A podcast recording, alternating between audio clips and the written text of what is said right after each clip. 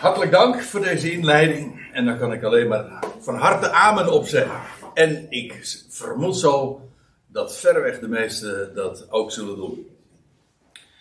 En uh, we zijn hier inderdaad bij elkaar om uh, opnieuw ons, de vijfde avond inderdaad zoals Walter juist al aangaf, ons bezig te houden met dit onderwerp. De, de vier koninkrijken in Daniel 2 en 7 met die vijfde zo achter de hand. En dat, uh, de symboliek daarvan heb ik geloof ik al een keertje eerder uh, toegelicht. Want om dat vijfde koninkrijk, dat nu nog steeds verborgen is, daar gaat het om en dat is de definitieve. En uh, rest mij trouwens ook nog eventjes dit te zeggen. Het is de eerste avond van het nieuwe seizoen en inmiddels zijn we, of van, van de maand januari bedoel ik. En uh, het is misschien een beetje erg laat. Maar bij deze dan nog, omdat het toch de eerste gelegenheid is dat we elkaar hier treffen. Een heel goed en gelukkig en gezegend uh, 2024. En de vorige keer, toen ik eindigde, toen, en ik werd er zojuist eventjes door René aan herinnerd. Toen zei ik van nou, we gaan een heel spannend, ook in profetisch opzicht, bijzonder jaar wellicht tegemoet. Hij zei, wil je daar nog wat meer over zeggen? Ik zei, nou, dat komt vanzelf wel in de loop van deze avonden, denk ik. En bovendien laten we maar niet te veel speculeren. Maar we zitten, uh, we, er zijn toch wel hele, hele frappante dingen momenteel. Niet alleen die gaande zijn in het Midden-Oosten. En daar hebben we onze oog in deze avonden per definitie erg op gericht. Want ja, dat is toch het terrein waar die koninkrijken allemaal zo gevestigd waren. En, en zullen zijn. Maar ja, er ik kan ook alleen maar beamen wat uh, zojuist uh, door Wolter werd gezegd. Van, we hebben dat woord, maar hoe bijzonder is het om juist tegen het einde van deze aion te leven en te weten ja, de dingen die gaan gebeuren en dat we dan bij het licht van het profetisch woord, dat zeer vast is, zegt de schrift, uh, daarbij te mogen leven. En ja, dan is het, het woord altijd nog weer vele malen spannender dan welke menselijke speculatie ook. En vanavond gaan we ons bezighouden dus eh, met Daniel 7, want het tweede hoofdstuk hebben we inmiddels besproken. De vorige keer heb ik de eerste zeven versen van, uh, van Daniel 7 dus besproken. Hoe ver we gaan komen, dat weet ik op dit moment nog niet. Later, als ik het op internet zal plaatsen, dan kan ik dit ook in gaan vullen. Maar dat, dat is ook nog een beetje een verrassing. En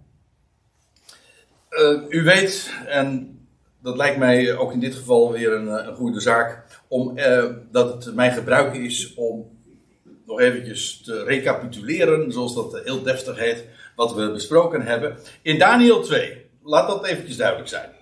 Dat beschrijft, en dat geldt trouwens ook voor Daniel 7, het beschrijft de tijden van de natie. Dat is een heel cruciaal begrip, die trouwens ontleend is aan, aan het Lucas-evangelie, waarin de Heer Jezus spreekt over de tijden dat Jeruzalem vertreden is en waarin de tijden waarin de natieën het voor het zeggen hebben en dat er geen Davidische koning is, een koning uit het huis van David die regeert in Jeruzalem. Dat zijn de tijden van de natieën.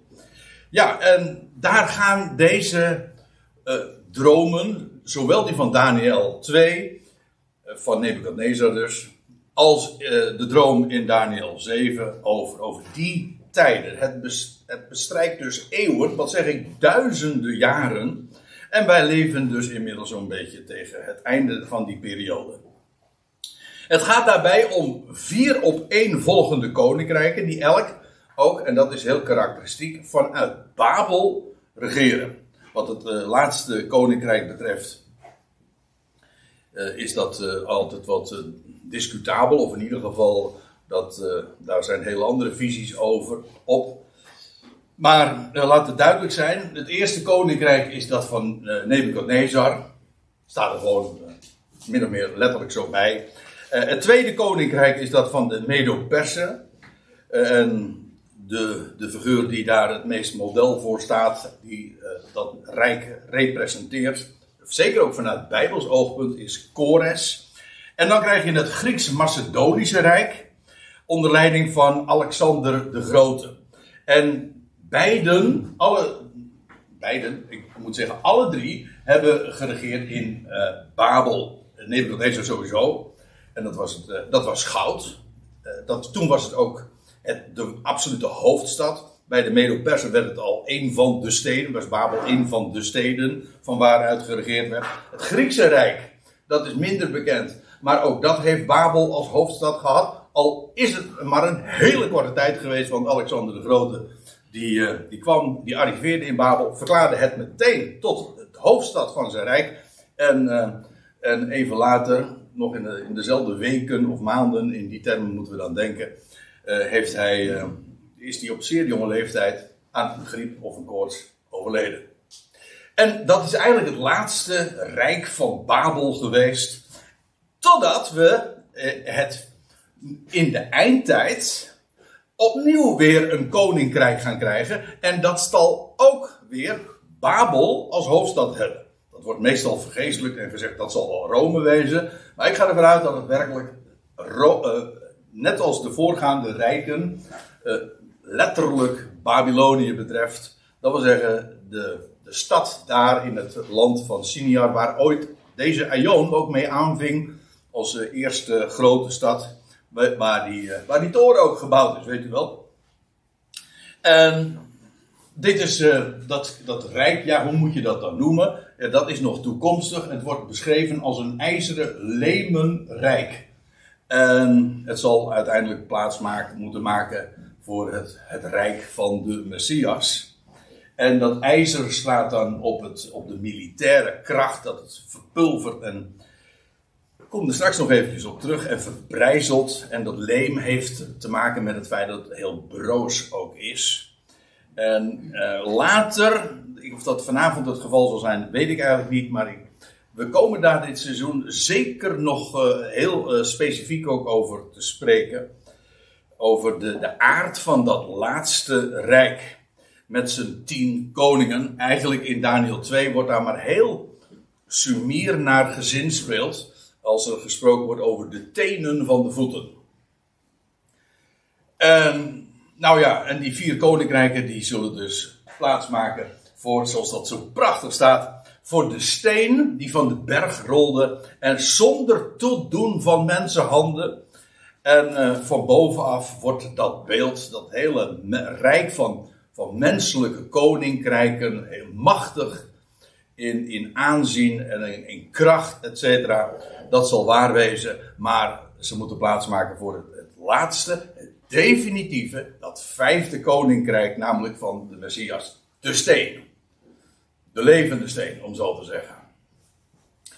En dat is Daniel 2. En dan Daniel 7. Daar hebben we nou nog maar één avond eigenlijk aan gespandeerd. En dat zijn de vier koninkrijken. Uh, laat ik het anders zeggen, de vier koninkrijken die ooit Nebukadnezar zag in zijn droom. Maar dat was uh, al vele tientallen jaren voordat Daniel 7 beschreven werd.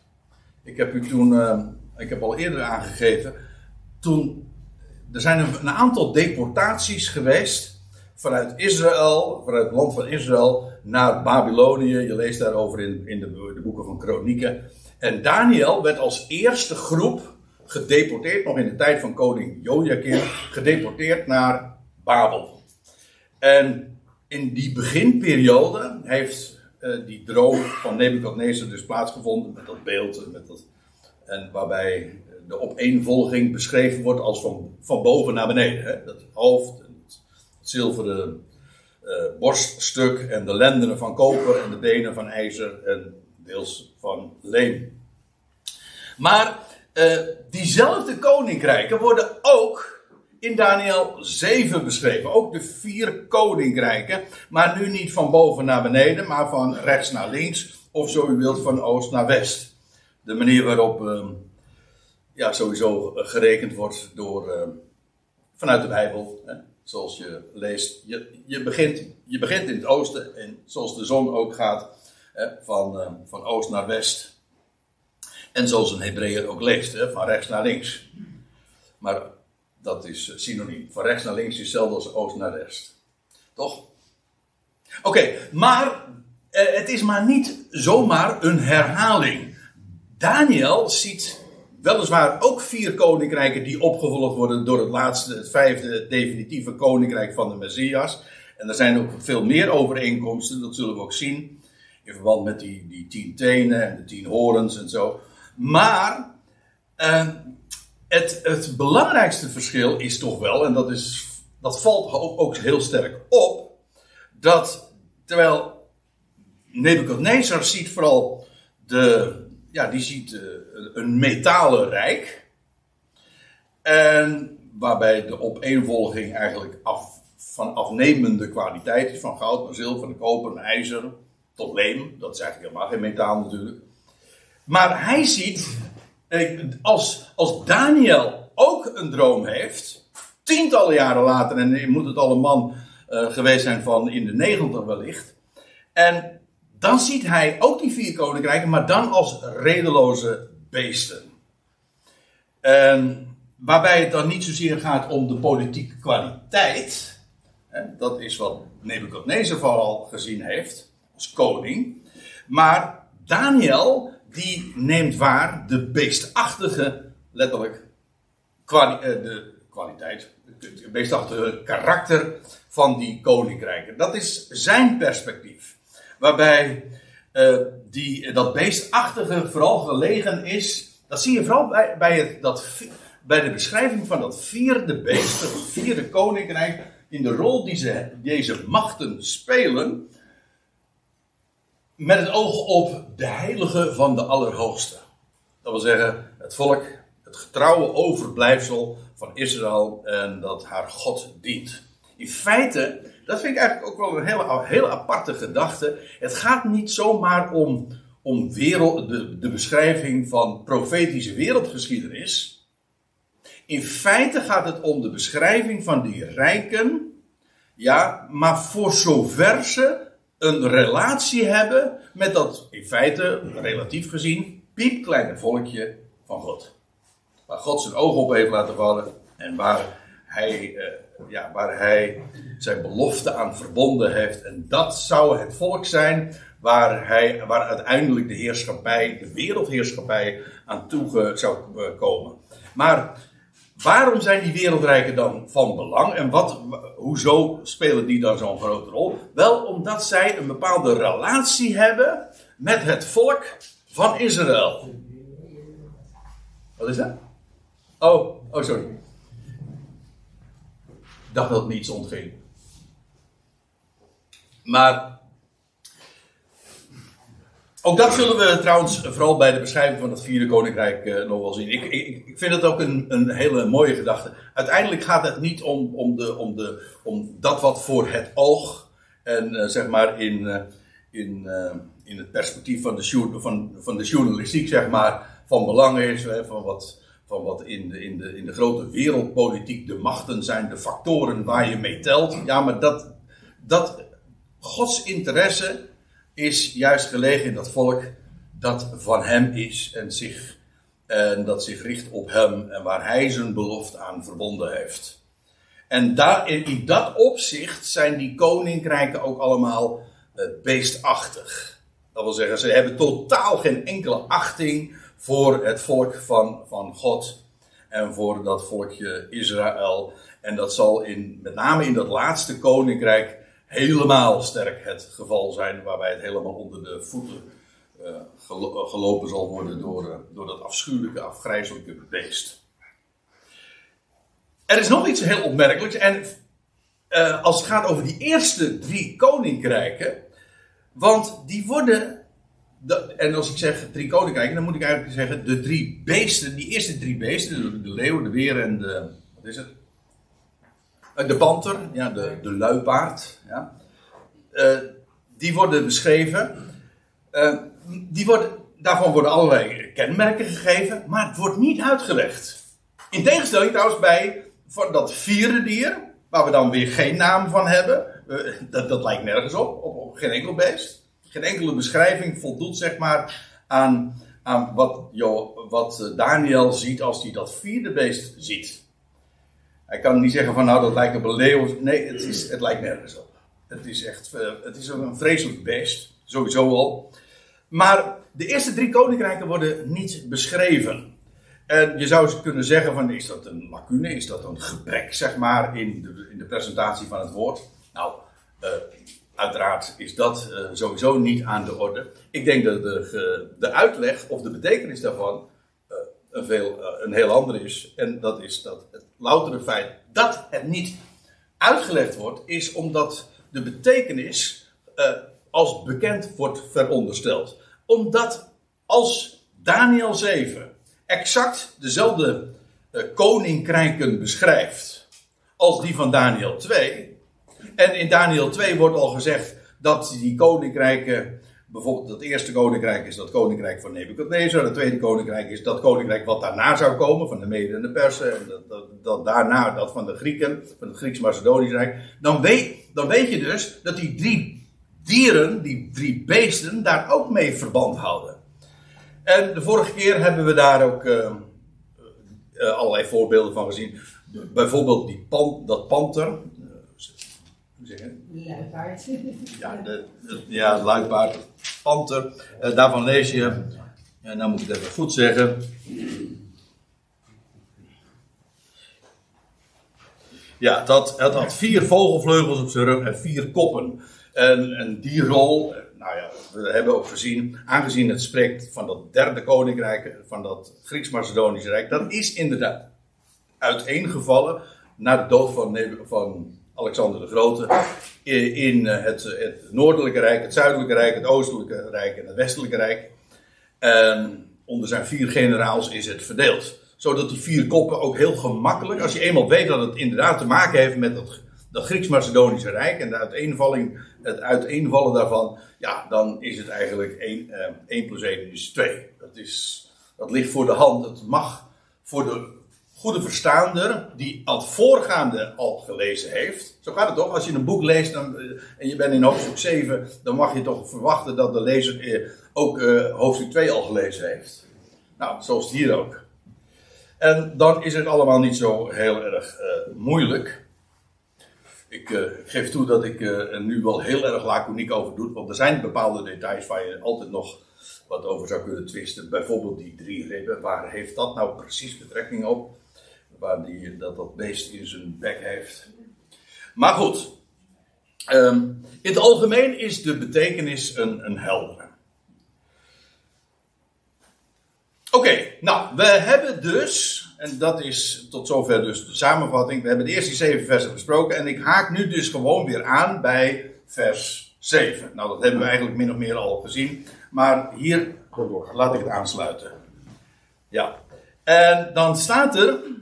En ik wijs er nogmaal, nogmaals op dat ik lees uit de MBG-vertaling.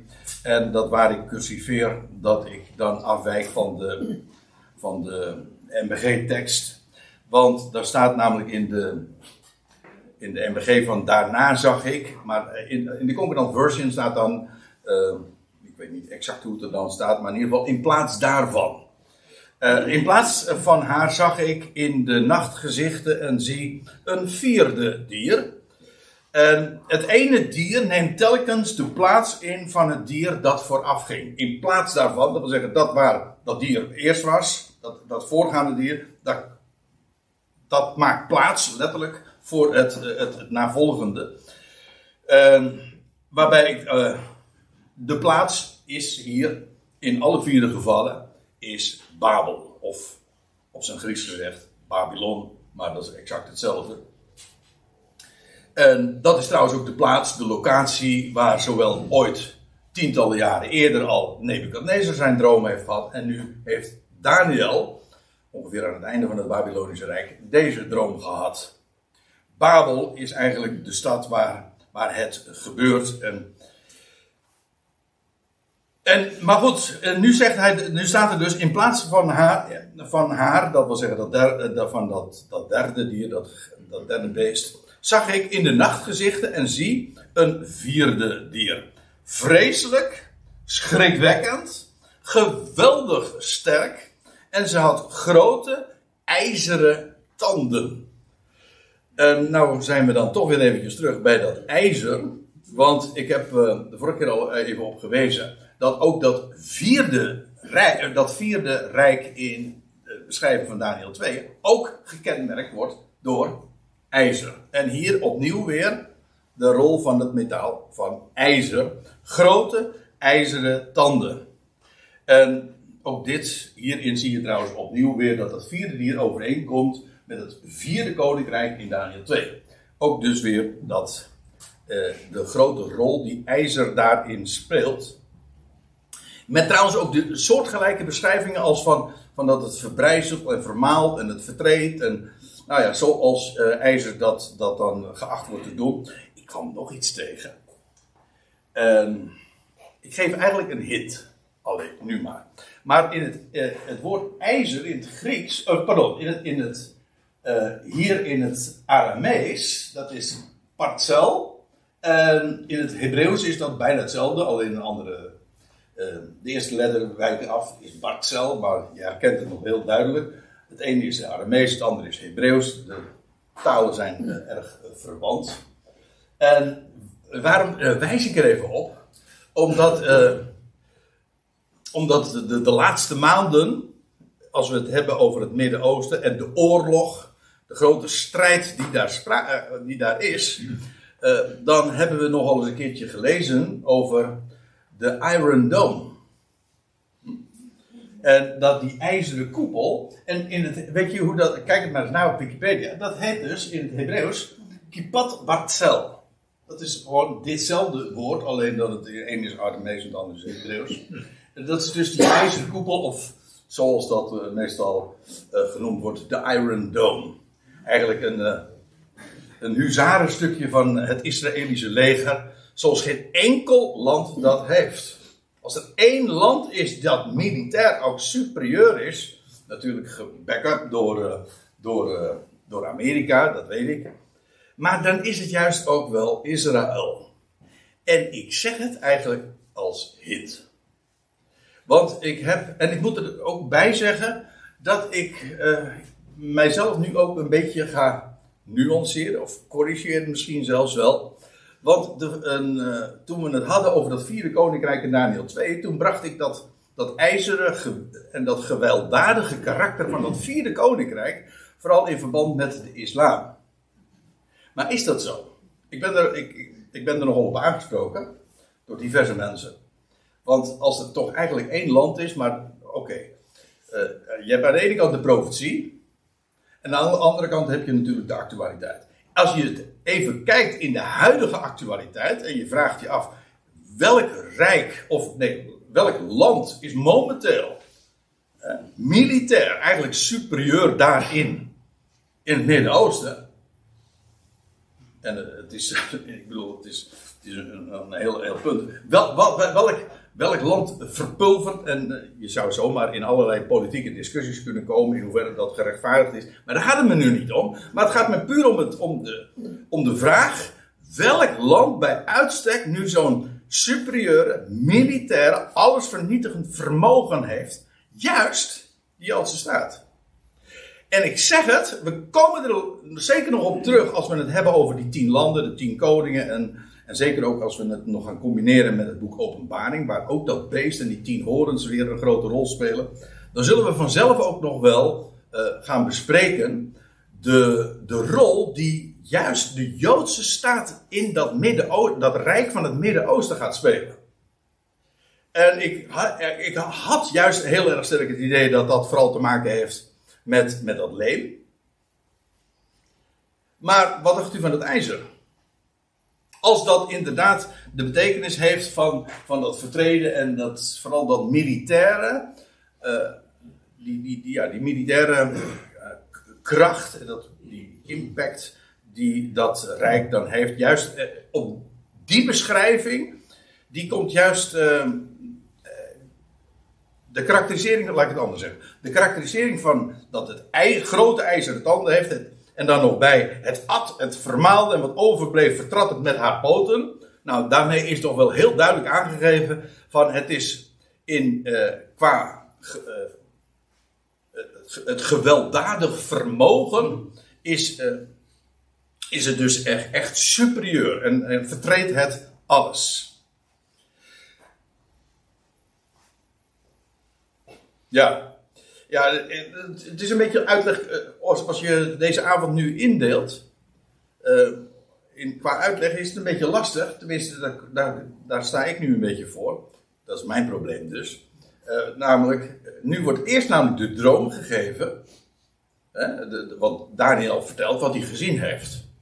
En pas later wordt dat vierde rijk, ik zei al, die eerste rijken, die worden niet eens uitgelegd. Die eerste dieren, die, die eerste beesten, zo u wilt, wilde beesten, redeloze beesten die uit de zee opkomen, die worden niet eens eh, uitgelegd.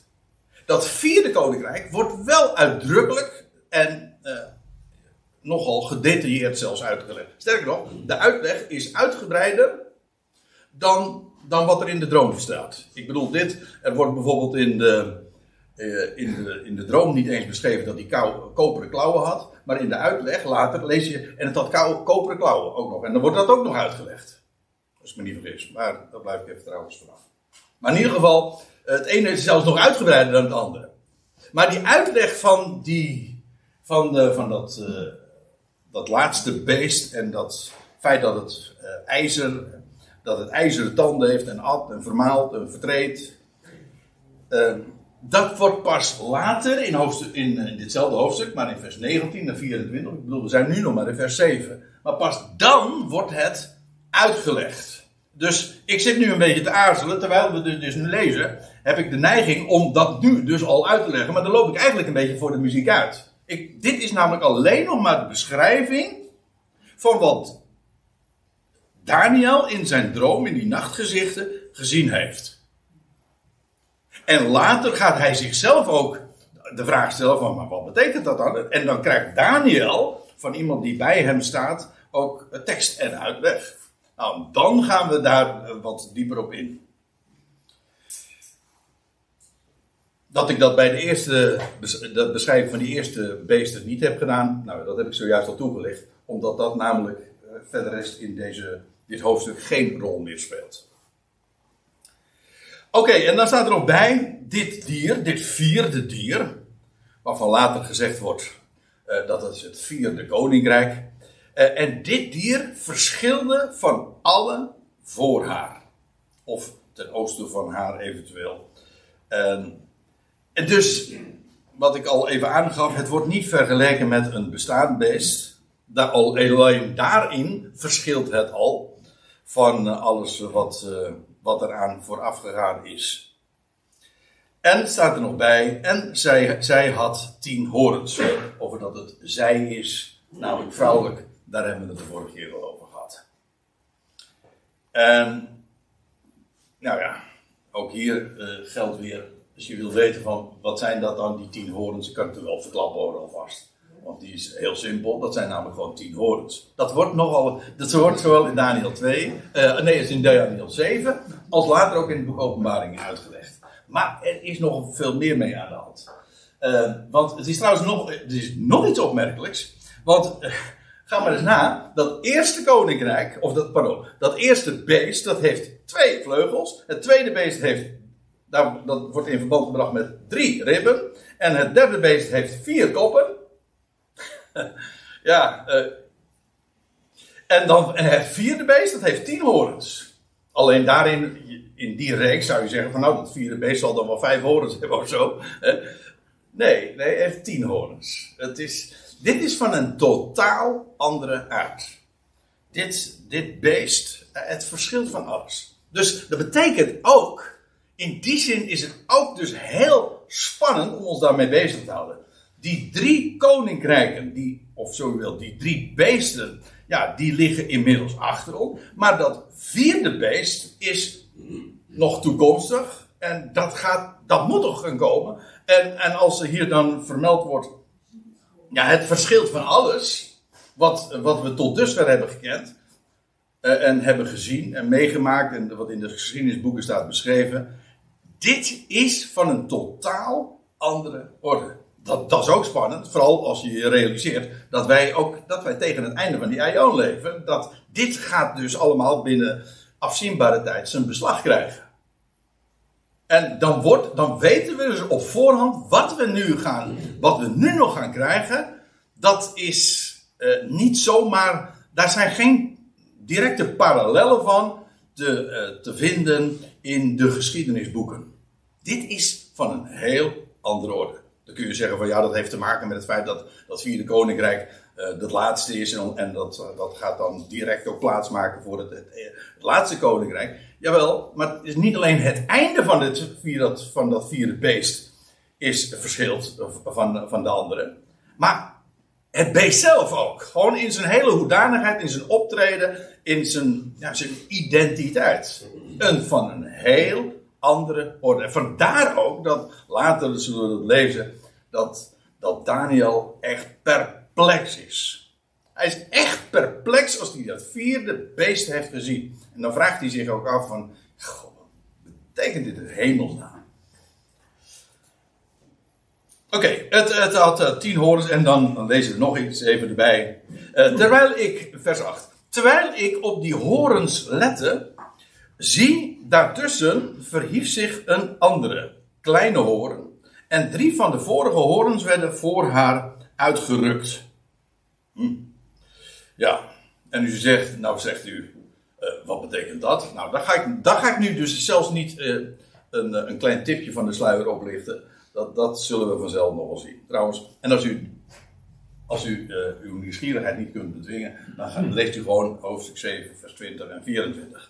Daar staat het namelijk al uh, sumier gewoon aangegeven. En dan, ja, dan, terwijl ik op die horens lette, zie daartussen, tussen die tien horens dus, verhief zich een andere, kleine horen. En drie van de vorige horens werden voor haar uitgerukt. En zie, in die horen, hoorn, zeggen andere vertalingen dan. Wat is, horen heeft hier dus niet mee te maken. Het is geen werkwoord. Een, een horen. Ik dacht dat het dubbele O was en dan RN. Maar dat is, dat is oude berekening. Oude, oude spelling. Oké. Okay. Hoorn. Moet je eens goed horen. In Hoorn. Ja. Ik kom uit Aalsmeer en dat ligt vlakbij Uithoorn. Ja. Maar goed, en zie in die hoorn werd, waren ogen als mensenogen. En een mond vol grootspraak. Ook dat wordt heel uitdrukkelijk uitgelegd. Want die, deze horen, deze elfde horen, dat is namelijk wat het is. Uh, die elfde horen, dat is, dat is uh, dat afschuw, die afschuwelijke koning die zich nog zal gaan presenteren. Maar nogmaals, dat, uh, dat verschuiven we allemaal naar uh, de volgende. Ja, dat wordt de volgende keer dan, dat we dat gaan bespreken. En dan krijgen we een soort van intermezzo. Nou, ja, feitelijk wel. Want dan staat er in vers 9: Terwijl ik bleef toekijken, werden tronen opgesteld. Ja. Dat, dat doet heel sterk denken aan wat je leest bij, in de beschrijving van het boek Openbaring. Ik wil toch even opwijzen. Openbaring 20, vers 4. Daar lees je, uh, dat is het begin van de duizend jaren. Sommige mensen zeggen het duizendjarig rijk. Maar oké, in feite is het niet zozeer dat rijk duizend jaren. Het is de Satan die duizend jaar gebonden wordt. Het rijk zelf is ionisch en overtreft de Ionen en is veel langer. Dat is, dat is echt niet beperkt tot de duizend jaren. Maar goed, de duizend jaren dus. En voorafgaand daaraan, daar lees je, en ik zag, zegt Johannes, dat zegt Johannes, en ik zag tronen en zij zetten zich daarop en het oordeel werd aan hen gegeven. En ik zag de zielen van hen die onthoofd waren om het getuigenis van Jezus. En die nog het beest, nog zijn beeld hadden aangebeden. En die het merkteken niet op een voorhoofd of op een hand hadden ontvangen. Ook dit is weer, dit laatste, een beschrijving dus uh, van ja, dat, dat vierde beest. En die, dat vierde beest, heerschappij. En eh, dat, vandaar ook dat we hebben nog een aantal avonden te gaan, gelukkig. Want, uh, want over dat vierde beest is juist ook het boek Openbaring nogal breedvoerig worden deze dingen besproken. En dat beest heeft, uh, dat zal een beeld laten maken en, en met een merkteken, met op de hand of op de voorhoofd, ook dat laat zich tegenwoordig heel makkelijk allemaal met de actualiteit verbinden. Dus eh, het, het, het, het komt steeds dichterbij allemaal. Hè? Uh, maar ook dat, uh, degene die in die tijd straks zullen omkomen, ik geloof dat dus na de wegrukking van de Ecclesia is, maar goed, in die tijd dan zullen er velen omkomen. En, maar degene die omkomen, vanwege het feit dat zij, vanwege het getuigenis van Jezus, en omdat zij het beeld en het beest en zijn beeld niet hebben aan, aangebeden en het merkteken niet hebben ontvangen, die zullen om die reden, velen van hen zullen omkomen, maar zij zullen worden opgewekt. Voordat de duizend jaren aanvangen. En dan staat er van, en ik zag tronen, en degenen die, uh, ja, die zijn omgekomen in die grote verdrukking, die zullen dan op die tronen gaan zitten. Dus die worden eigenlijk gerehabiliteerd. Terwijl ze vertreden waren in, tijdens de beestheerschappij, zullen ze op tronen worden gezet, op een hoge plaats komen. Ik gebruik expres nou deze uitdrukking, want die komen we later namelijk weer in Daniel 7 tegen. Uh, maar in ieder geval, zij zullen op de tronen gaan zitten. En dan krijg je dus een pure omkering van zaken, terwijl zij slachtoffer waren tijdens die beestenheerschappij, als dan die beesten allemaal zijn omgebracht en, en, en het, het koninkrijk gaat aanvangen, ja, dan worden er tronen opgesteld en daar zullen zij, die slachtoffers, dan op zitten. En zij zijn de echte overwinnaars dus. Ondanks de schijn die zo tegen was, doordat zij waren omgebracht. Die link uh, leg ik sowieso met het feit dat hier staat. En ik, en ik, ik bleef toekijken en, en er werden tronen opgesteld. En staat er dan bij: een oude vandaag zette zich neer. Um, ja, een oude vandaag, dan denk je aan een bejaarde. Niet waar? Iemand die oud vandaag is, als je de term heel letterlijk neemt, uh, die er al vele dagen op heeft zitten. Dat is uh, later in uh, dit hoofdstuk komen we deze uitdrukking nog twee keer tegen. En de gangbare uitleg is dat dit de oude vandaag een beeld is van God ja, en ik moet zeggen, ik vind het ook een heel voor de hand liggende gedachte en associatie. Immers, God, zijn dagen zijn van ouds. Als er één oud van dagen is, dan is dat God zelf toch. Hè? En bovendien, en daar zit, ik denk dat dat trouwens ook een, een, iets is wat de, deze uitleg onderstreept. En dat is dat uh, zijn hoofdhaar wordt. Uh, uh, genoemd, wordt, vergeleken als, blank, als blanke wol. Nou, dat is precies wat je bij ook associeert met een, een oude vandaag. Grijsheid, blanke wol of zoiets. Dat is de gangbare uitleg. Maar er is ook een andere, die uh, ben ik tegengekomen in, bij, in de Concordant Version. En dat wordt toegelicht ook door, door nog en die, die vertaalt het, die vertaalt anders. Niet de oude vandaag, maar de transfer of days. En dat, de, de, Nederlandse weergave zou dan zijn de verplaatser van dagen. Ehm, dat, dat wordt nog, die legt dat op deze manier dan uit. Hij zegt, ja dat komt, dat heeft te maken met het feit dat dit woord, de stam van dit gebruikte woord te maken heeft met verplaatsen. En, zodat het, en, en hier in dit geval gaat het om iemand die, iemand die verplaatst. En dus een verplaatser.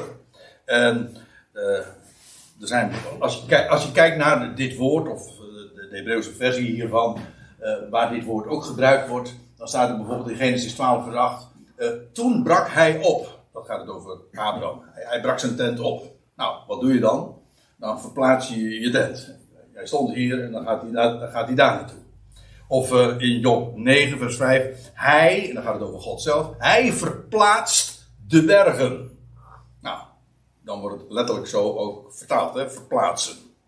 En de, het idee bij deze vertaling is, de transfer of days, of de verplaatser van dagen.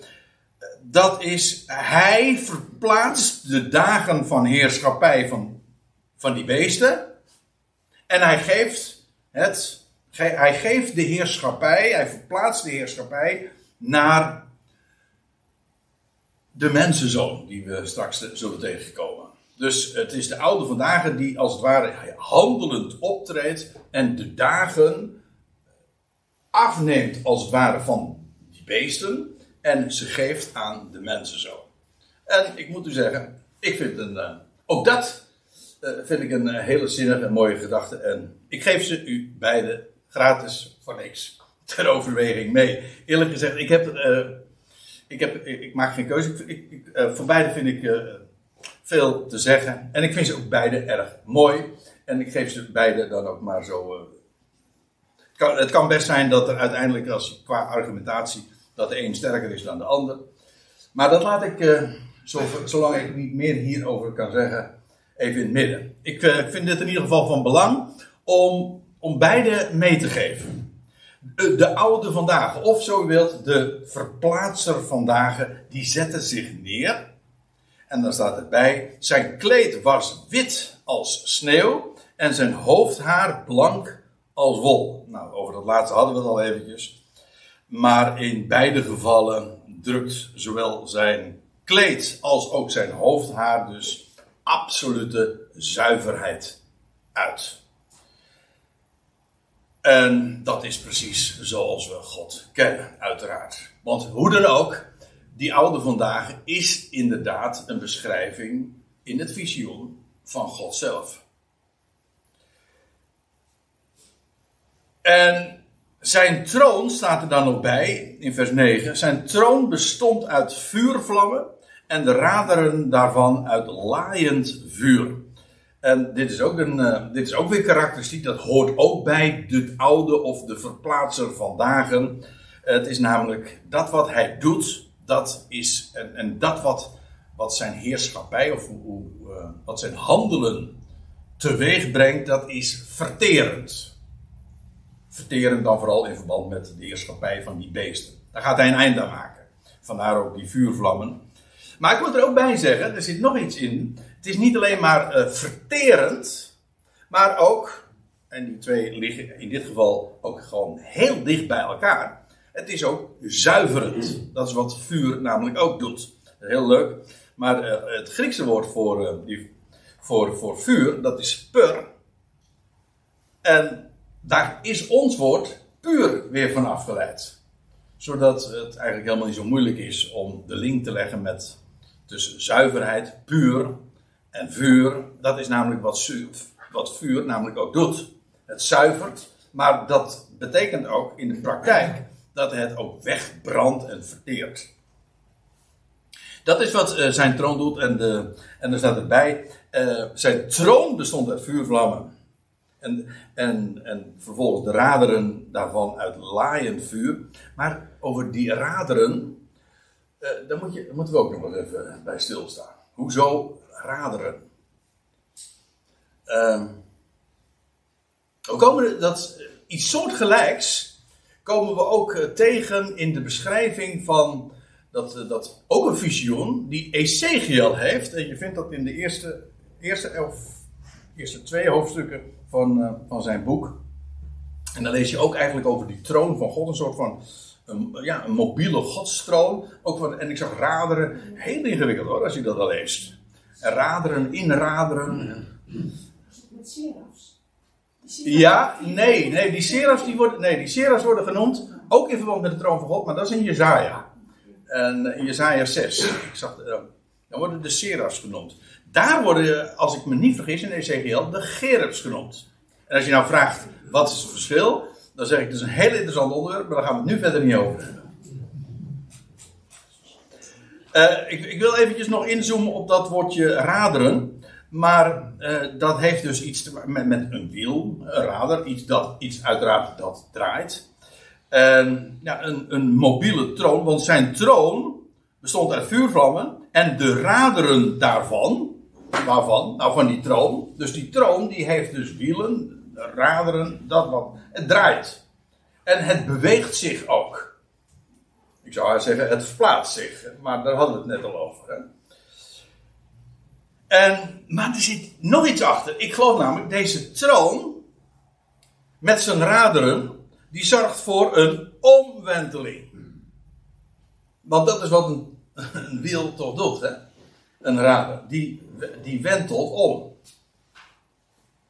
En uh, juist dat, dat brengt je verder. Dat is het mooie van een wiel. Hè? Die draait, draait om. En, uh, en door die omwenteling uh, kom je verder. Dat is trouwens ook het betekenis van het woordje revolutie. Wist je wel, ik, dat, dat, wist ik niet. En misschien u ook helemaal niet. Maar uh, van origine, ik wist wel dat het een Latijns woord was. Maar dat dat in, van origine gebruikt werd voor de omloop van hemellichamen. Hè? Zoals ja, alles bevindt zich dan hier en op een bepaald moment precies aan het tegenovergestelde. En op een gegeven moment draait het gewoon, komt het weer op dezelfde plek uit. En dan heeft het een omloop gemaakt. En dat, heet, en dat heette dus in het Latijns revolutie.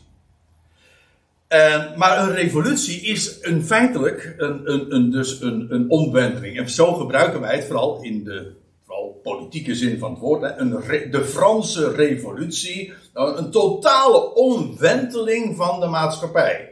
Alles wordt omgedraaid, alles wordt omgekeerd. En, maar de echte omwenteling, die, als je het er nou mij vraagt, als je het hebt over de wereldheerschappij, die we tot dusver hebben gekend en die, die we nog gaan uh, meemaken, of die, die de wereld nog gaat beleven, ja, maar daar gaat, dat is maar niet eh, alleen maar een opeenvolging. Er komt op een gegeven moment een complete revolutie. Een totale, dat is echt een new age. Echt een omwenteling. Dat is echt een revolutie. Namelijk als de menselijke heerschappij plaats gaat maken voor de goddelijke heerschappij. En wel definitief. Dat is een revolutie. Dat is echt een omwenteling. Weet je trouwens dat het woordje, dat, u weet dat ik erg op taal, dat soort taaldingetjes ben. Dat vind ik gewoon uh, leuk. Maar het woordje revolver, dat is een pistool met een, een pistool met een draaibaar uh, magazijn. Dus, hè. En, eh, en waarom heet het een revolver? Nou, dat heeft dus te maken met dat mechanisme, met dat magazijn dat omdraait. Dus, dus uh, heeft wel degelijk ook met dat, een revolte. dat, is, dus, dat heeft te maken met draaien. En er zit nog iets aan vast. En dat het Hebreeuwse woord, voor het gemak gooi ik Hebreeuws en Aramees nu eventjes op elkaar. Maar in dit geval is dat trouwens heel terecht. Want uh, het is namelijk ook nog eens een keertje verwant aan het woordje voor Gilgal. Gilgul. Uh, eigenlijk op zo'n wat meer Hebreeuws gezegd. Uh, dat zie je hier. Rollende wielen. Hier, dit, deze, dit, woord. Hier zie, hier zie je eigenlijk gewoon in het Hebreeuws het woordje heel, heel gemakkelijk herken je dat woordje gil, uh, Gilgal. Maar dat was ook een omwenteling, hè? Toen is er, even voor, even voor het, de goede orde en voor het geheugen. Toen Israël de Jordaan overgetrokken was, of overgetrokken, doorgetrokken was, dood, opstanding, over, over, over revolutie gesproken, hè, door de Jordaan getrokken was. Uh, toen uh, lees je dat ze aan de andere kant van de Jordaan komen. Maar het volk was gedurende de 40 jaren in de woestijn. De mannen onder hen waren niet besneden. En dan lees je dat God bij die gelegenheid uh, dat gebied. En dan wordt heel het, volk, het mannelijk deel wordt besneden. En dan staat er van. Alzo werd de smaadheid van Egypte, van Israël, afgewenteld. Dus het, en, en vandaar noemde, uh, werd de plaats genoemd Wenteling of Gilgul, Gilgal. En ik had een, ik heb het al eens een keertje eerder verteld, was dat hier op deze plaats, dat weet ik even niet meer. Maar ik had een, ik heb tegenwoordig eigenlijk geen contact meer met hem mee, maar hij was een seculiere Jood, een, een Israëlische collega van mij. Hij had helemaal niets meer geloven, tegenwoordig is hij een orthodoxe Jood. En nou ja, Niftal. En, uh, en die, die vertelde mij, dat is heel leuk, want hij, ja, God, ik was in Israël groot geworden. Hij zei, weet je dat het woordje, uh, dat het woord voor wedergeboorte, voor reïncarnatie, dat is in het Hebreeuws, een moderne Hebreeuws, is dat nog steeds Gilgul. wedergeboorte, in de, dus ja, het je krijgt weer een nieuw leven. Dan heeft het daar ook natuurlijk nog weer de valse betekenis van reïncarnatie gekregen. Maar oorspronkelijk is de gedachte bij Gilgal, Gilgul of Gil, Gilgal, die van wedergeboorte. Namelijk een omwenteling. Je bent weer terug bij af, maar wel, wel verder. Dat is eigenlijk nieuw. Je hebt nieuw leven ontvangen. Ja, en dan zou je zeggen van nou, dan ben je, weer, ben je weer terug bij af. Nee, dat is niet waar. Je bent wel weer, weliswaar weer in de oorspronkelijke positie, maar je bent wel verder. En dat is een nieuw leven. Dat is echt een omwenteling. En uh, dat zie je dus nog steeds eh, in, uh, in het Hebreeuws. Dus het heeft te maken met, met draaien, met rollen. En wat dacht ik denk ook meteen aan, de, aan die, die steen die weggewenteld werd voor het graf. Dat was nog eens een omwenteling. Een revolutie. Ja. Dus ja, die raderen van die troon hebben alles te maken met de omwenteling die het teweeg brengt. En het heeft in feite ook te maken met het, met het voortbrengen van nieuw leven, met de opstanding, met wedergeboorte. En, uh, en al die dingen meer. Ja. En er staat er nog bij, en een stroom van vuur welde op en vloeide voor hem uit. Nou, voordat we nou verder gaan, want ik zie inmiddels dat, we, dat het 9 uur is. Dat we eerst even gaan pauzeren en dan gaan we straks de draad oppakken bij vers 10. Zullen we dat doen? Oké. Maar goed, wij waren gebleven bij, uh, bij dat, uh, nou eigenlijk, ik wou zeggen dat vierde dier, maar dat is niet helemaal waar. Want joh, Daniel die zag nog iets anders. Namelijk dat daar uh, tronen waren opgesteld. Die oude van dagen en zo. En dan lees je, en zijn troon bestond uit vuurvlammen. De raderen daarvan uit, uit laaiend vuur. En een stroom van vuur welde op. En vloeide voor hem uit. Duizendmaal duizenden dienden hem. En tienduizendmaal tienduizenden stonden voor hem.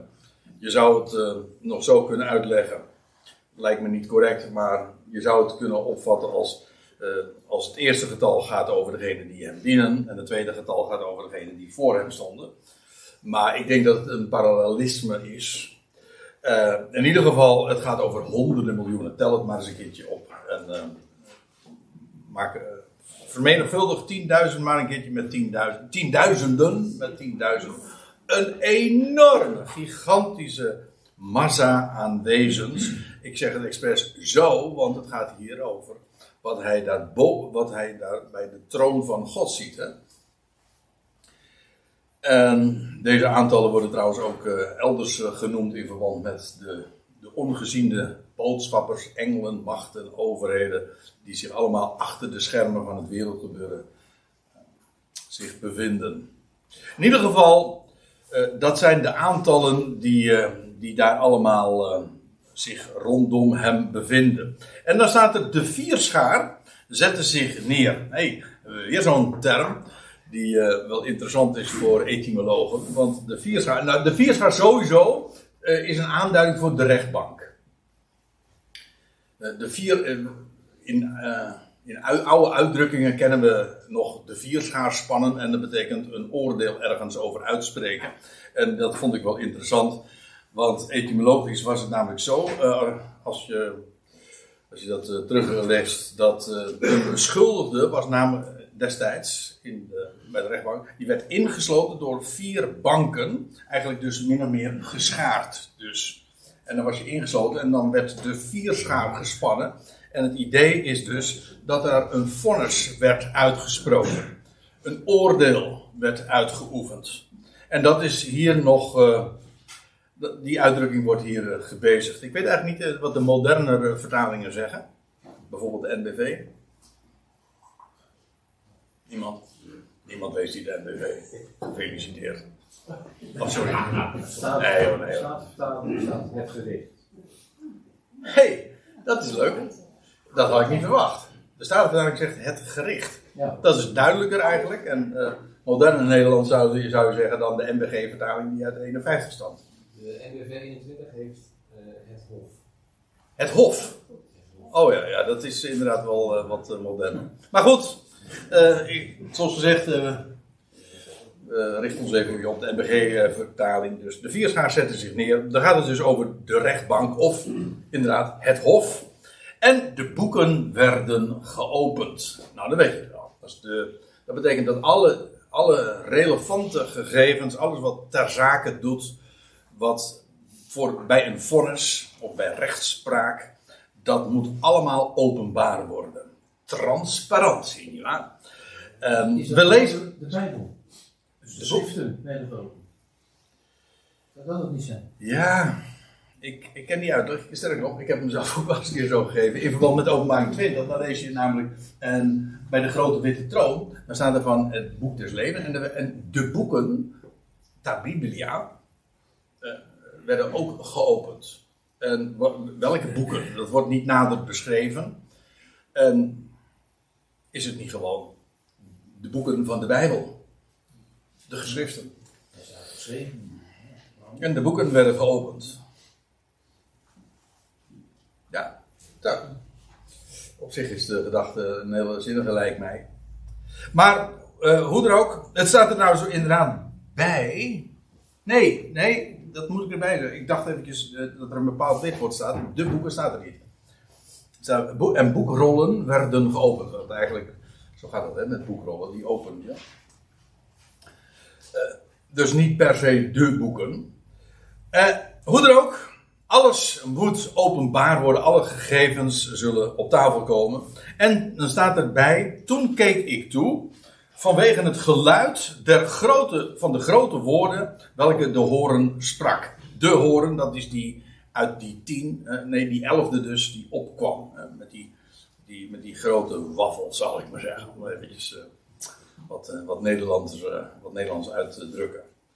Hele grote mond. Die aardig, of eigenlijk onaardig, dat dat later in de profetie meerdere malen nog weer terugkomt. We zullen het trouwens ook in de bespreking van Daniel 7, in de vervolg, nog, eh, nog tegenkomen. In de concurrent version wordt dit trouwens vertaald met monsterachtige woorden. Nou, dat eh, klopt, eh, lijkt mij ook wel, want het gaat inderdaad over, over dat beest en dat eh, meest afschuwelijke representatie daarvan. Ik die vierde is al de ergste en die elfde hoorn, dat is echt, die is het summum. Dus eh, dat is inderdaad monsterachtig. Ja. Wat, he- wat die te berde zal brengen, wat die allemaal eruit zal brengen. Ronduit, uit de afgrond is dat ook. Zo wordt het in boek Openbaring ook letterlijk genoemd. Eh, welke die elfde horende sprak. Terwijl ik bleef toekijken, werd het dier, dat vierde dier dus, eh, gedood. Eh, zijn lichaam werd vernietigd en prijsgegeven aan de brand van het vuur. Dus in feite is dit nog steeds de beschrijving van de droom. En zonder eh, de uitleg. Die gaan we nog straks nog zien van dat vierde dier en wat er daarna gebeurt. Het vierde dier wordt direct gedood en vernietigd. En dit is, komt ook weer overeen trouwens. En nou leg ik weer even de link met Daniel 2 omdat, daar, eh, omdat je daar leest dat de steen die van de berg losraakte, weet je wel, zonder toedoen van mensenhand, ik heb het al een paar keer genoemd, die trof het beeld, jawel, maar aan de voeten. Uiteraard, want dat was namelijk dat laatste koninkrijk. En aan de voeten van ijzer en leem. En dat is dat vierde koninkrijk. Dat lees je dus in Daniel 2, vers 34. Dus dat beeld, dat wordt eh, vernietigd. Ja, maar waar wordt het vernietigd? Nou, uiteraard bij dat laatste koninkrijk. Dat wordt teniet gedaan. En hier staat dan, want hier is de beeldspraak een andere, namelijk dat van beesten. Het beest werd gedood. Zijn lichaam werd vernietigd. Bovendien, het werd prijsgegeven aan de brand van het vuur. Met andere woorden, er blijft niks van over. Ook van de overige dieren was de heerschappij ontnomen. Dit is een beetje een, een, een lastig ding, want in de NBG-verstaling staat ook van de overige dieren werd de heerschappij ontnomen. Ehm, maar zo staat het niet per se. In de Concordant Version lees je dat trouwens eh, ook zo, eh, iets soortgelijks. Ik heb even niet de directe versie daarvan voor me. Maar eh, het idee is namelijk, die eerste drie beesten, die hadden al geen heerschappij meer. Dus eh, ook van de overige dieren was, was, was de heerschappij ontnomen. En dan lees je vervolgens, maar hun, dat is het grote verschil met dat vierde, maar hun, die eerste drie dus, werd een levensduur gegeven tot het vastgestelde tijdstip. Kijk, hun macht was al vervangen door die opeenvolgende koninkrijk. Ik bedoel, je hebt, je hebt dat La- laten we eerst even beginnen met Nebuchadnezzar. En dat, dat rijk, dat Babylonische rijk, wordt vervangen dan door het Medo-Persische. Dus dan heb je dat Babylonische niet meer. Maar was het al helemaal vernietigd? Nee, want je leest ook dat als eh, bij, eh, bij dat beeld, als dat geraakt wordt, bij de voeten, dan staat er. En tegelijkertijd werden ook, hoe staat het er? Het zilver, het koper en het ijzer met het leem allemaal vernietigd. Dus dan wordt er officieel en bovendien van bovenaf wordt hun macht ook ontnomen. En dan is het over en uit. Dus in de, ehm, het vierde rijk, ik hoop dat tenminste dat ik het duidelijker maak wat ik nu bedoel te zeggen. Dat vierde rijk wordt getroffen, wordt direct door, eh, in dit geval, eh, ja, voor dat laatste, het definitieve koninkrijk van God, wordt, eh, eh, dat wordt vernietigd. Die andere rijken worden, worden da- da- daarmee ook beëindigd. Die komen ook niet meer terug. Nu wordt het officieel ook beëindigd. In feite konden die nog steeds, eh, nog, steeds opkomen en speelden nog een zekere rol. En dat lees je trouwens ook later nog. Dat ook eh, van, eh, in feite dat laatste rijk heeft nog de trekken van, van de voorgaande rijken in zich opgenomen.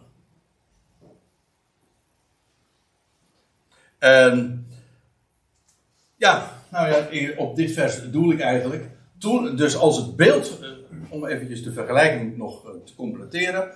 Eerst als dat, die steen dan losraakt en dat beeld wordt getroffen bij de voeten van leem en ijzer. Daar wordt het getroffen. En dan staat er, toen werden tegelijkertijd het ijzer, het leem, het koper, het zilver en het goud, in die volgorde, verbrijzeld. Je zou zeggen, maar dat, die waren toch al voorbij. Ja, maar dan wordt definitief van bovenaf het beëindigd. En dan is het ook echt daadwerkelijk voorbij. Dus er is een verschil tussen de beëindiging van dat vierde rijk. En de beëindiging van die eerste drie. Die eerste drie was in feite voorlopig in die zin dat ze elkaar vervingen. Maar was niet een, een beëindiging van bovenaf.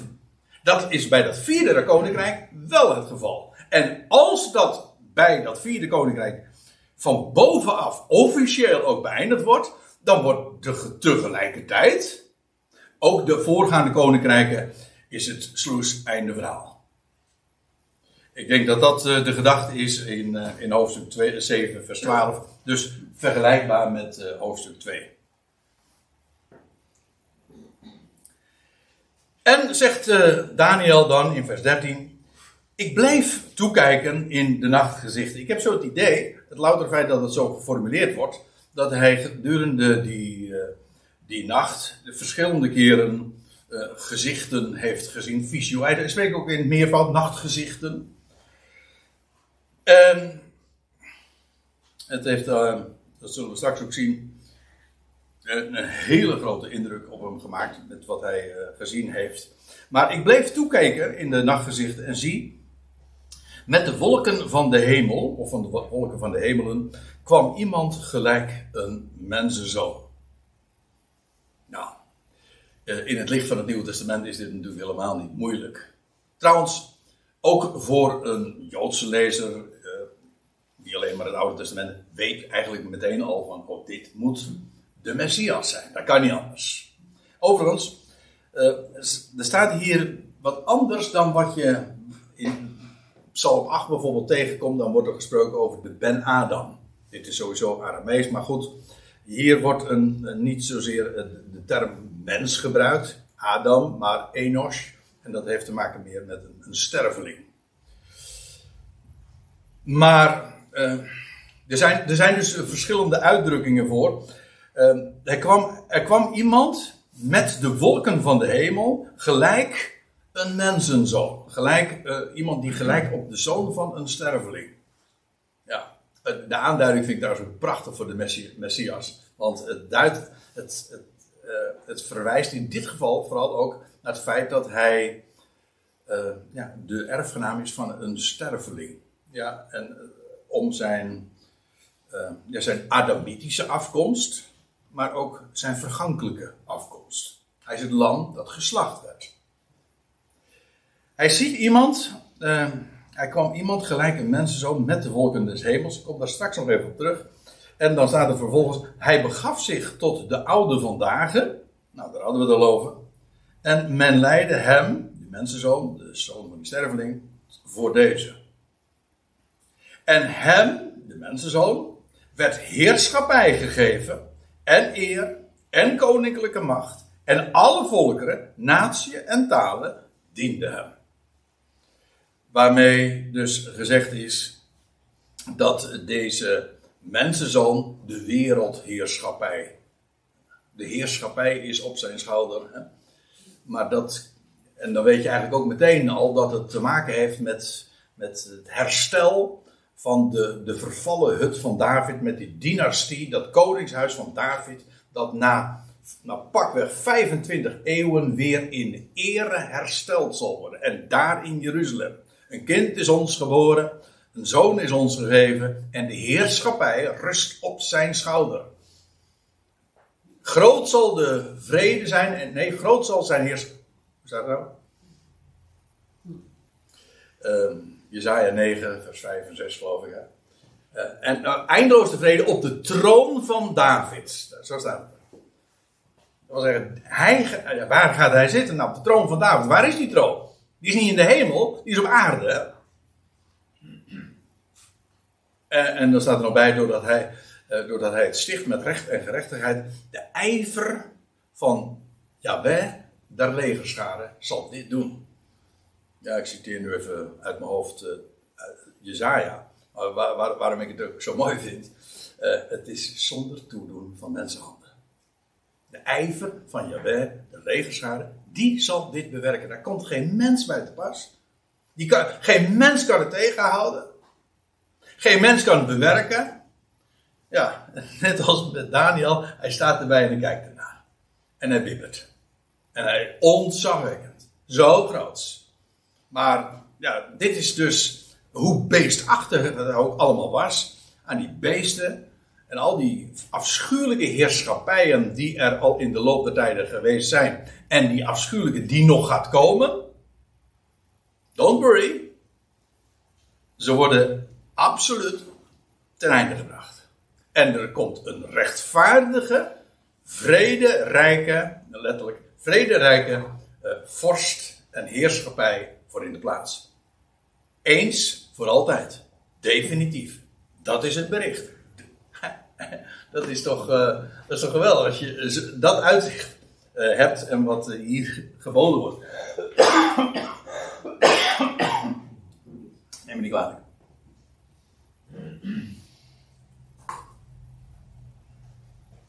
Ja, dus die, die mensenzoon, die, die, na, die komt tot de oude vandaag, zo wordt dat die visionair dan voorgesteld. En, en, en hem werd die heerschappij gegeven. Ik, dit, dit spreekt uiteraard ook van, uh, van wat er gaat gebeuren. Uh, ja, wat er, nee, wat er gebeurd is toen uh, de mensenzoon vrees uit het graf. Die omwenteling. En dat, ja, zoals hij dat ook zegt in Matthäus 28 mij is gegeven. Alle volmacht in hemel, aarde, dat behoort hem toe. Trouwens, eh, daar heb ik er nog een. Want een paar eh, weken daarvoor, voordat de Heer Jezus dit zei, en toen hij sprak over die grote opdracht om alle volkeren te maken tot zijn discipelen, dat is via Israël ook vervuld zal worden. Maar een paar weken daarvoor lees je dat in de dag dat hij werd overgeleverd, dat de, hoog, dat hij, dat de Heer Jezus ook voor de vierschaar als het ware stond. En dat hij wordt ondervraagd. En dan vraagt de, op een gegeven moment de hoge priester hem onder ede. En dan zegt hij, uh, zijt, gij, zijt gij de zoon van de Allerhoogste? Nee, de zoon van de levende God.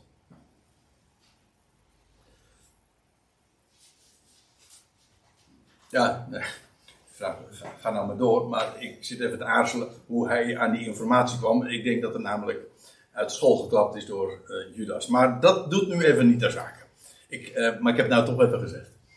Uh, die hoge priester die vraagt dat. Zijt gij de Christus? Zijt gij de Christus, de zoon van de levende God? En dan zegt de Heer eigenlijk een beetje ontwijkend, maar feitelijk ook bevestigend. U hebt het gezegd. Ja, dat kun je op twee manieren uitleggen. Ja, ik zeg het niet, maar u zegt het. Ja. Doe je daarmee afstand van wat er gezegd wordt?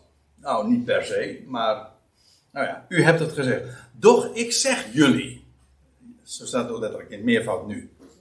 Dus hij zegt dat eigenlijk tegen dat hele Sanhedrin, tegen die Joodse leiders. Van nu aan zullen jullie, de zoon van de mens, de Ben Adam. Hier staat inderdaad de, de zoon van de mens, eigenlijk de, de zoon des mensen. Zoals het in onze vertalingen staat. Maar ik denk echt, de zoon van de mens is de zoon, de erfgenaam van de mens, namelijk Adam. Die ooit de heerschappij kreeg, toch? Adam kreeg de heerschappij om te heersen over, alle, over alles wat God geschapen had. Wel, Adam, die werd de hof uitgestuurd, uitgestuurd en vervolgens, maar de Ben-Adam, die zal alsnog ooit gaan doen dat wat Adam niet lukte. En niet, het was trouwens ook niet eens de bedoeling. de bedoeling was dat de laatste Adam dat zou gaan doen. Maar de, Ben-Adam, van nu aan zullen jullie de Ben-Adam zien. En gezeten aan de rechterhand der macht en komende op de wolken des hemels. Nou, die formulering, die de Jezus dus hier tegen, daar in dat Sanhedrin, tegen de hoge priester uitspreekt, refereert direct aan de woorden die we in Daniel 7 vinden. Dus Ben-Adam, de zoon des mensen, op de, die de die geplaatst wordt aan de rechterhand van de macht. Dat wil zeggen, die, die in feite de voorrangspositie krijgt van de Allerhoogste. De oude vandaag, of zo u wilt, de verplaatser vandaag. Hij krijgt de heerschappij. En weliswaar is dat nu verborgen, want hij is daar gezeten, boven, ontrokken aan het oog, aan de rechterhand Gods. Maar hij zal dat daadwerkelijk op gaan eisen. TZT. Wanneer? Nou, wanneer dat vierde beest eh, de termijn daarvan beëindigd zal worden. Dan. Dan, pas dan zal dat gebeuren. Het is allemaal uiteraard ook vastgesteld in tijd. En, maar wat de Heer Jezus hier zegt, dat zullen jullie. De situatie vanaf nu is dat de zoon van de mens daar aan de rechterhand van de macht, dat wil zeggen van de Allerhoogste gezeten is. En hij zal komen op de wolken des hemels. Dat is, dat is waarmee hij ooit ten hemel voer, demonstratief en de macht ook kreeg. Hem is die volmacht gegeven. Hij oefent die macht niet uit. Hij regeert niet. Maar hij heeft wel die heerschap, hij heeft wel die positie. En straks zal hij daadwerkelijk komen op de wolken van de hemel. Zijn heerschappij is een eeuwige heerschappij. Dat wil zeggen, die de eeuwen, de aionen doorstaat die niet zal vergaan. Hè? Zoals die van de beschreven beestheerschappijen wel. En die kunnen langdurig zijn, die kunnen enorme uh, groots en, en, en meeslepend die hele geschiedenissen zijn geweest. Dat mag allemaal, tot je dienst. Ik bedoel, nu nog steeds. Hè, praten we over de enorme heerschappij van, van, van mannen als Nebuchadnezzar en Kores en wat dacht je van Alexander de Groot en hoe, hoe zij geopereerd hebben en wat zij allemaal tot stand hebben gebracht. Ja, maar ze hebben allemaal weer het veld moeten ruimen.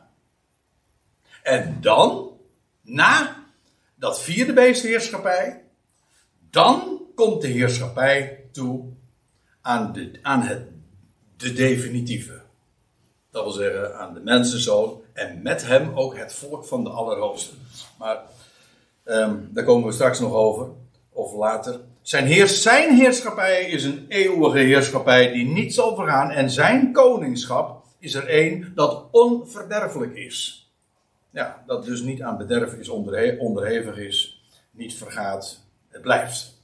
En dat zie je ook weer, dat heeft weer alles te maken met het nieuwe leven. Onvergankelijkheid heeft hij aan het licht gebracht. En dan staat in vers 15, ik eh, refereerde er al even eerder aan. De geest van mij, Daniel, die was ontroerd in mijn binnenste. Ontroerd in de zin, niet in de zin van vertederd natuurlijk.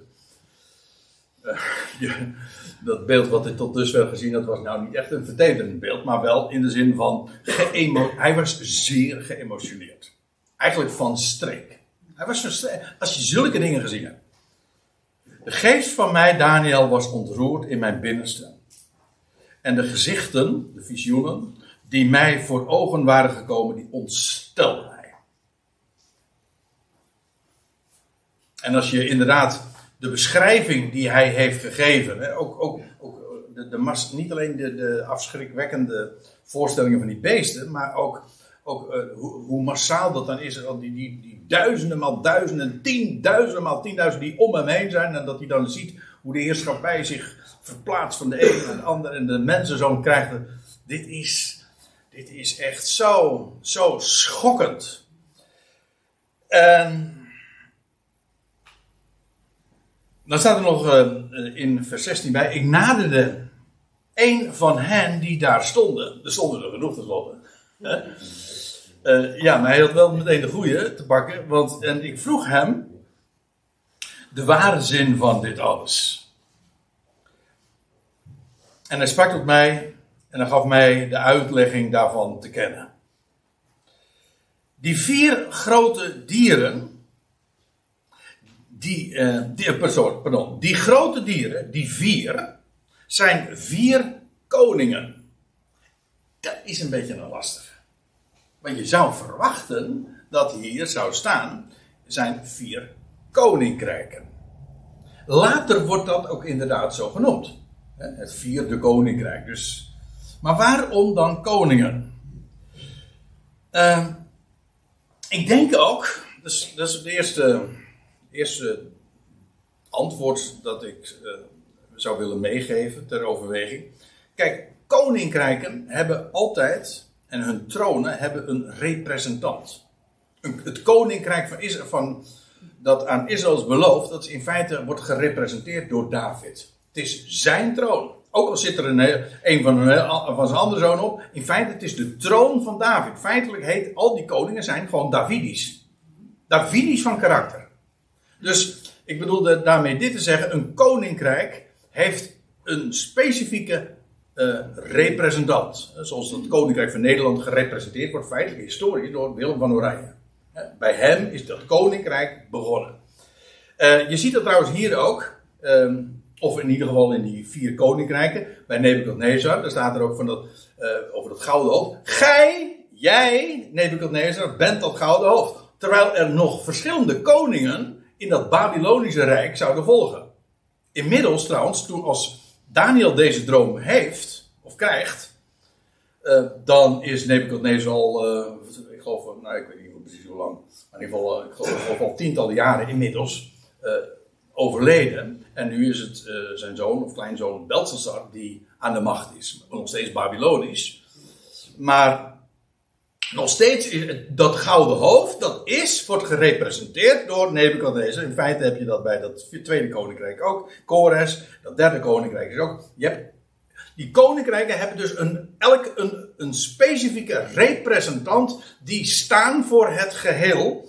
En in feite heb je dat bij dat vierde ook weer, want dat beest, dat is soms het hele rijk. Kijk het maar eens na in het boek, daar, in het boek Openbaring. En soms is het ook de aanduiding van, dat, van die ene koning die, eh, die, eh, die, dat, die do- dodelijke wond heeft en die herstelt, et cetera. En die wordt dan ook genoemd het beest. En, soms moet je dat goed onderscheiden. Gaat het nu over dat hele koninkrijk of gaat het specifiek over die ene representant?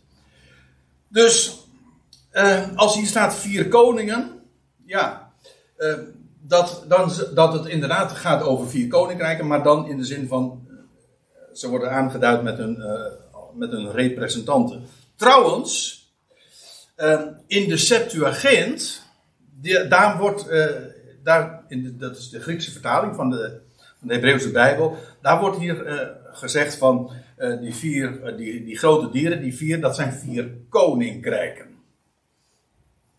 En ja, dat komt ook inderdaad overeen met wat je, wat je in het vervolg leest. Dan staat er dat vierde dier is het vierde koninkrijk dat op aarde zal zijn. Dus het verschil is niet, uh, niet zo groot als dat je misschien in de eerste instantie zou kunnen denken. En dan staat er nog iets bij, en dat zou ook verwarring kunnen uh, roepen, oproepen, de, uh, die uit de aarde zullen opkomen. Waarom is dat wat eigenaardig? Want in vers 3 lazen we dat die beesten uit de zee komen. Uh, hoezo dan hier uit de aarde? Uh, nou, ik denk dat ook hier wil ik weer. we, we zijn open-minded. Ik, ik, dicteer niet hoe het is. Ik, ik geef gewoon wat het is een vraag, hè? want waar, van waar dat verschil? Nou, in de eerste vraag wil ik erop wijzen dat als je uit de zee komt, waar kom je dan terecht? Ja, op het strand toch? Dan, dan is het dus toch vanaf de zee en je komt daaruit, dan kom je toch wel degelijk weer op het land, uh, te, dat wil zeggen op, op het strand uit. Ik denk ook dat als Daniel deze, dit visioen ziet, hij ziet ze uit de zee komen, dan ziet hij ze uit de zee en vervolgens, ja, uh, arriveren ze of komen ze op. Uh, of stellen ze zich op daar op het strand. Dat is het ene. Ik, maar eerlijk gezegd, ik denk aan, aan nog iets anders. En ze, dat is dat hier de aarde genoemd wordt vanwege het contrast. Namelijk met de hemel. Het is namelijk hemel en aarde. En deze koningen, die zullen uit de aarde opkomen. Ja, uh, maar je leest in, uh, in vers 13, dat we hebben het zojuist nog gelezen, maar in vers 21 ook weer. Dan wordt er gesproken over, over de hemel als oorsprong. Dat is waar dat laatste koninkrijk vandaan komt. Dat is hemels van aard. En staat dus tegenover die koninkrijken die het veld moeten ruimen, die aards zijn. En vanwege dat contrast, uh, om dat contrast te tekenen, worden ze hier als aards beschreven. En dan is er trouwens nog een probleempje, wat je zou kunnen opwerpen in verband met dit 17e vers. Als er dan toch problemen aan het oplossen zijn, dan uh, kan deze er ook nog wel even bij. Uh, dat is dat sommigen hebben erop hebben gewezen van, wacht even, er staat hier, dat zijn vier koningen, of oké, vier koninkrijken, die uiteraard zullen opkomen. Maar wacht even, dat Babylonische Rijk, dat was toch al opgekomen? Sterker nog, die dat, dat Babylonische Rijk was eigenlijk al in zijn nadagen. Was nog niet beëindigd. Het, Belshazzar was trouwens wel de laatste koning. Want wel, had ik, uh, we hebben de vorige keer al niet erop gewezen uh, of gememoreerd dat, dat Belshazzar die koning was die toen hij een feest aanrichtte en dat, dat, met, dat eh, met dat schrift op de wand, mene, mene, tekel, uw verzin. Ja, en uw dagen zijn... En diezelfde nacht nog, eh, diezelfde nacht nog kwam hij om. En dat was ook het einde meteen van het Babylonische Rijk. En toen kwam het Rijk van de Mede en de Persen. Ja. Maar, dus dat eerste koninkrijk, dat was reeds opgekomen. Die, maar de drie uh, nog toekomstige koningen, vanuit perspectief, tijdsperspectief. Uh, ja, ja, die moesten nog opkomen. En ik denk dat die, dat als er staat van die uit de aarde zullen opkomen, ja, dat, dat, dat noemen ze pas pro toto, hè? dat wil zeggen een deel staat voor het geheel. De drie komen op, ja, maar die staan daarmee voor de koninkrijken in zijn totaliteit, alle vier. Dus uh, zo groot uh, is dat eh, raadsel nou ook weer niet als u het mij vraagt. Het gaat dus echt over koninkrijken. Die naast elkaar opstaan. En ik ken natuurlijk, eh, ik ken heel goed, we hebben het al een paar keer nu eh eventjes aangestipt. De uitleg die bijvoorbeeld, ik noemde zijn naam eerder al, broeder Nog geeft. En ik heb hem al heel vaak gehoord. Sterker nog, ik heb ooit een keertje, ik denk dat het al 25 jaar geleden is, een bijbelstudie gegeven over Daniel 7, ditzelfde hoofdstuk. En toen heb ik uitgelegd, nee, is dat zo lang geleden al? Oh, dat ik voor het oud zeg. Nee. Nou, het is een hele tijd geleden. Maar toen, eh, toen heb ik naar voren gebracht dat. eh, toen was ik erg geporteerd voor de uitleg die uh, broeder nog gaf. En die zegt van dat gaat hier over vier religies. Die gelijktijdig eh, zullen regeren van, van oost naar westen. Dus eh, ik ken die uitleg maar al te goed en ik, heb, en, en ik wil daar niks kwalijks van zeggen. Ik, ik zie alleen. Dus dan krijg je een heel andere gedachte. Dan heb je dus het idee dat in Daniel 2 eh, er eh, op een volgende wereldrijken beschreven wordt. En in Daniel 7 zouden dan vier eh, wereldreligies genoemd worden die gelijktijdig op aarde zich bevinden. Maar ik moet u zeggen, de overeenkomst tussen Daniel 2 en 7 komt daarmee eigenlijk helemaal te vervallen. En ik heb, ik heb er veel moeite mee om, de, om, de om het loutere feit dat, ze, dat de rijken, eh, de metalen in Daniel 2 en de beesten in Daniel 7 worden allemaal al beide eh, geïdentificeerd als koninkrijken. Dat is, dus dat wil zeggen, de, eh, het Babylonische, het Medo-Persische en het Griekse, dat zijn allemaal koninkrijken. Politieke entiteiten, om zo te zeggen. En dan zouden de koninkrijken in Daniel 7 religies zijn, maar hoezo dan? Waarom, eh, waarom staat er dan dat het heel uitdrukkelijk iedere keer wordt er gesproken over koninkrijken? Dus ja, eh, afgezien trouwens van het feit dat ook het Hindoeïsme toen al ook bestond. Dus eh, dan gaat ook dat verhaal van ze zullen opkomen. en dat, dat dat niet alle vier betreft. Eh, dat argument gaat, eh, gaat daarmee ook eh teniet. Maar ik denk dus inderdaad dat we hier te maken hebben met, met vier koninkrijken. Nogmaals, ik zeg niks kwalijks over die visie waar ik het zojuist over had. En ik, ik, citeer graag een, een uitspraak. Ik geloof dat het een, uit, eh, uit Joodse wijsheden komt. Je moet nooit spugen in de bron waaruit je zelf gedronken. En dat geldt hier ook. Ik, eh, ik, ik, heb, ik heb me zoveel mijn voordeel gedaan, zoveel, eh, zoveel rijker geworden met, met deze inzichten. Maar het neemt niet weg dat ik. eh, Je, neemt, je bent kritisch. En op een gegeven ogenblik, toen kreeg ik vragen over die vier koninkrijken in Daniel 7.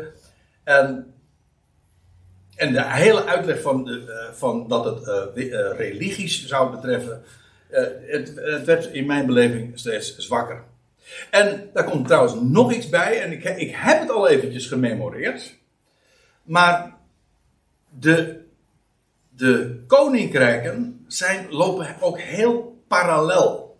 En eh, bijvoorbeeld wat ik al zei over die, dat, dat panter, of die panter en het, eh, dat luipaard en met die vier koppen. Nou, dat is, later wordt dan ook uitgelegd, dat zijn die vier generaals waarin het koninkrijk dan verdeeld wordt. Dat vierde koninkrijk dat heel sterk gekarakteriseerd wordt door ijzer. Bovendien door tien tenen en, en in het andere geval door tien horens. Dan praat je toch echt over eh, rijken, koninkrijken die parallel aan elkaar lopen. Weliswaar is de beschrijving een andere. In ene geval gaat het over op, even een opeenlopende of een aflopende reeks van metalen. En in het andere geval gaat het over beesten, en dat is niet voor niks. Maar neem niet weg dat het in beide gevallen om vier koninkrijken gaat, die uiteindelijk plaats moeten maken tijdens of aan het einde van het vierde koninkrijk voor het laatste, het definitieve koninkrijk.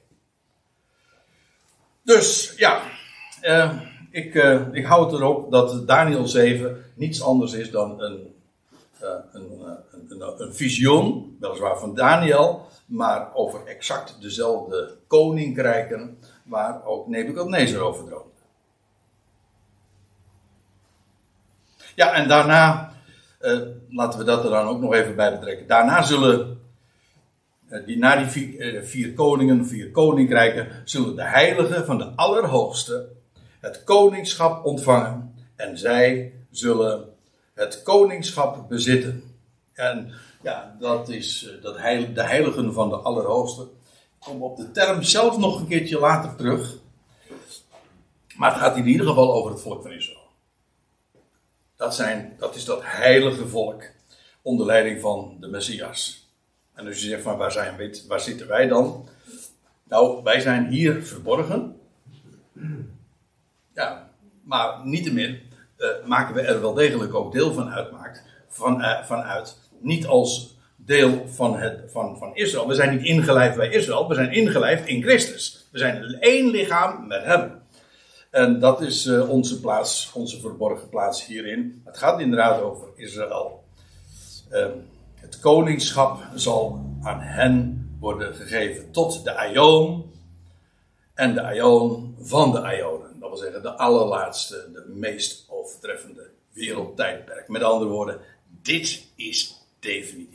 Dit gaat niet meer aan een, andere, aan een ander wereldrijk overgedragen worden. En uh, dat hier niet staat. Dat, ik heb het expres dus gecursiveerd. Want hier staat niet tot in eeuwigheid, ja, tot in eeuwigheid der eeuwigheden.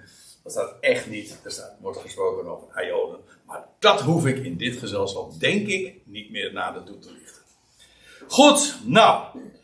Uh, we zijn aangekomen bij vers 18. Dat kan ik dat uh, straks uh, alsnog op de PowerPoint bij de eerste dia vermelden. En dan, dan, gaan we de volgende keer, Deo Volente uiteraard, verder bij, bij vers 19. Want het is wel mooi dat we zover dan gekomen zijn. Want dan gaat Daniel een specifieke uitleg krijgen over wat dat vierde beest nou eigenlijk precies is. Dus, het wordt nog heel spannend. Voor zover dat al niet was. Goed, zullen we met elkaar nog onze Hemelse Vader danken.